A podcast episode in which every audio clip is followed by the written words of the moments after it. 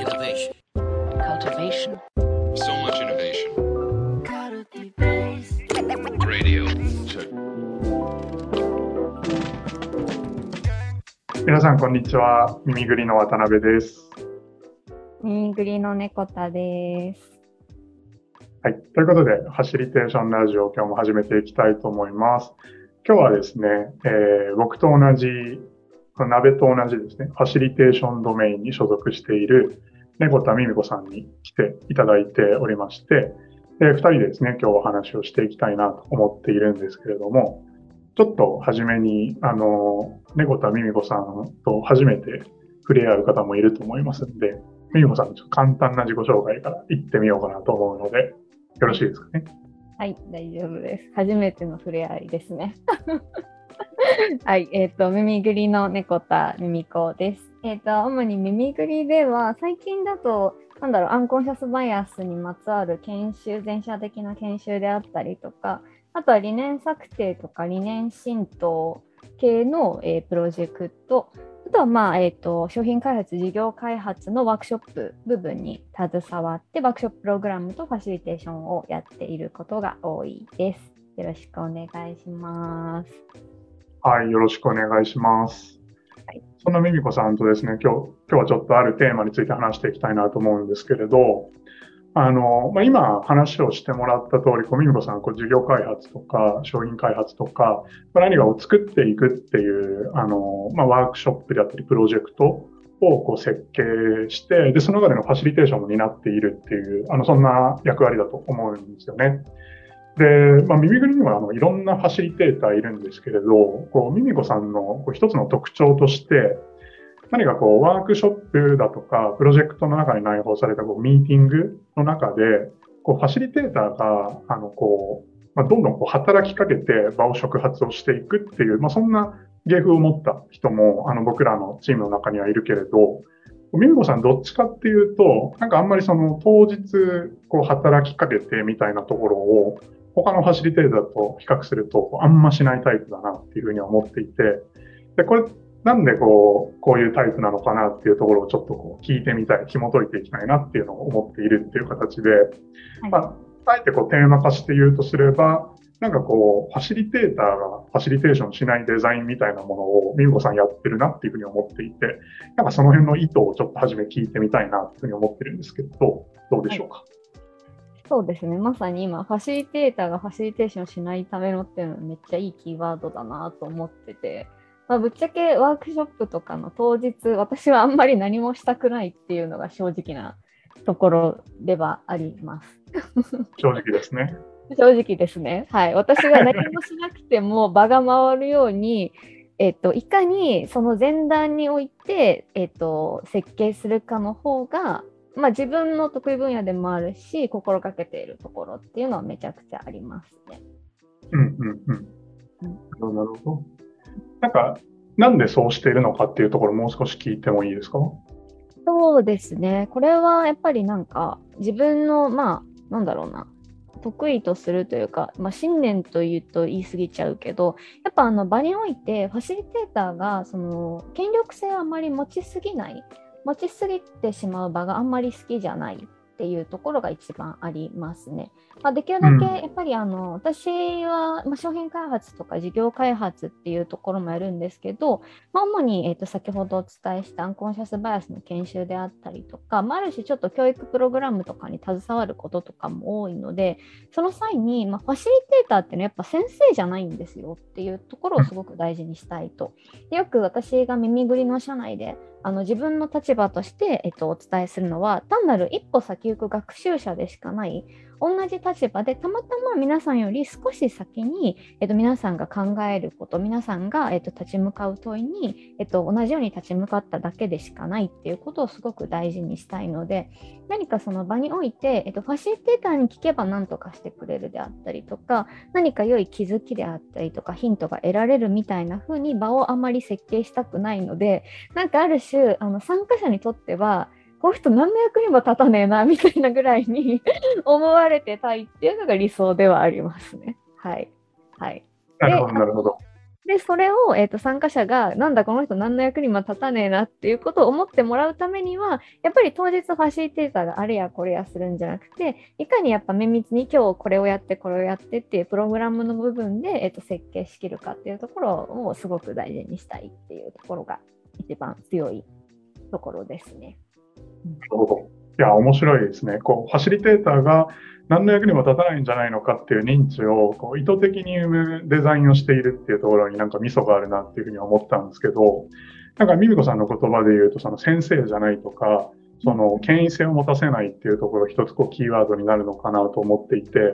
なんかやっぱりファシリテーションをするとか、まあ、ファシリテーターがその権威を持たないとか、その場においてその先生じゃないっていう認知を生むことによって、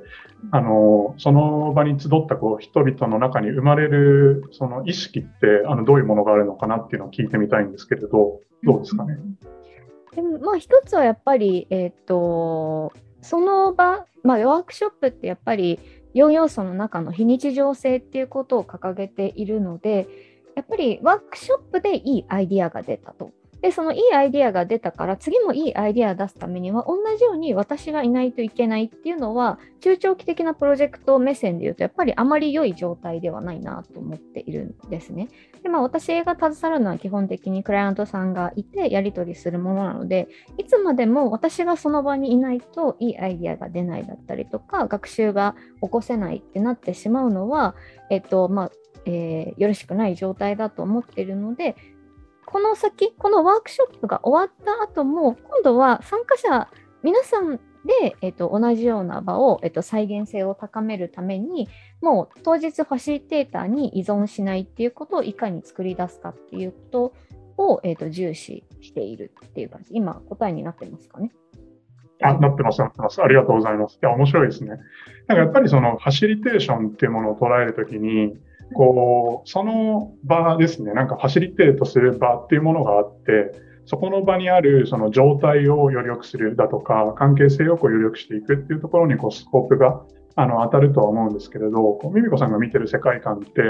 当然その場が良くなる、良くしていくっていうところもありつつも、さらにその先にある、これからそのコミュニティだとか、集団だとか、プロジェクトがどう成長していくのかっていうところにもこう考えが及んでいるなっていうふうに聞いていて、思いました。なんかその上でこう再現性っていうものを自分たちでどう作っていくのかっていうところまで考えた上でのそのデザインっていうのを意識してるんだなっていうのをあの今聞いていて思ったっていう感じですね。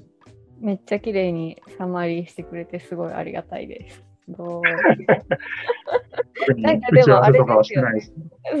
なんか、なんていうの？それこそさっき、あの人何の役にも立たねえなって思われることで、参加者同士の自立性というか、やっぱグループ、結構ワークショップってグループでワークすることが多いじゃないですか。で、そのグループで何か困った時、はいえー、と何か壁が出た時に、あ、じゃあファシリにちょっと尋ねてみようって、まあもちろんなその場が悪いってわけじゃないんですけど、ではなくて、その中にやっぱりある程度のリーダーシップ、オーナーシップ持って、あの人結局頼ってもダメだから自分たちで何とかするしかねえって、もうワークショップの場で、えっと、思い合ってもらえると、その後ワークショップが終わって日常の業務であったりに戻った時にも、そのリーダーシップであったりとか、オーナーシップっていうところは同じように育まれていくんじゃないのかなっていうところは思っているとこありますね。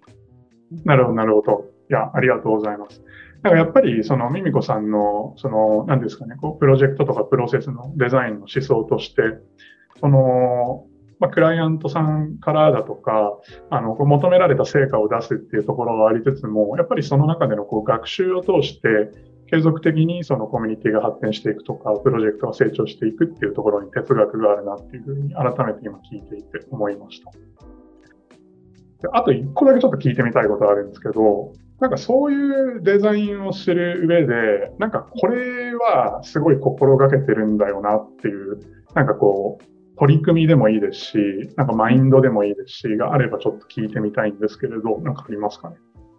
それで言うと、これも結局ワークショップの4要素でよく語られる実験性、まあワークショップに限らずですけど、なんだろう、まあ、私たちが組織の中でよくプレイフルっていうようなお話とかをするキーワードとしてあげるかなと思うんですけど、なんだろうな、シンプルに一つこれについて皆さん今日は考えましょうっていう問いをぴょんって渡すだけではなくてやっぱりそれにどうやって皆さんがオーナーシップを持って取り組みたいと思えるかっていうところの、まあ、仕掛け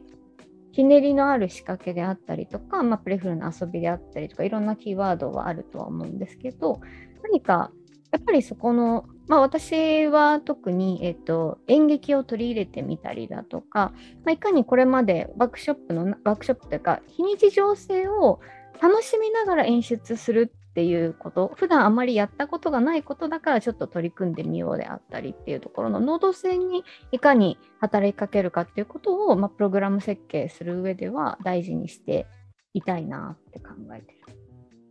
なるほど、なるほど。いや、ありがとうございます。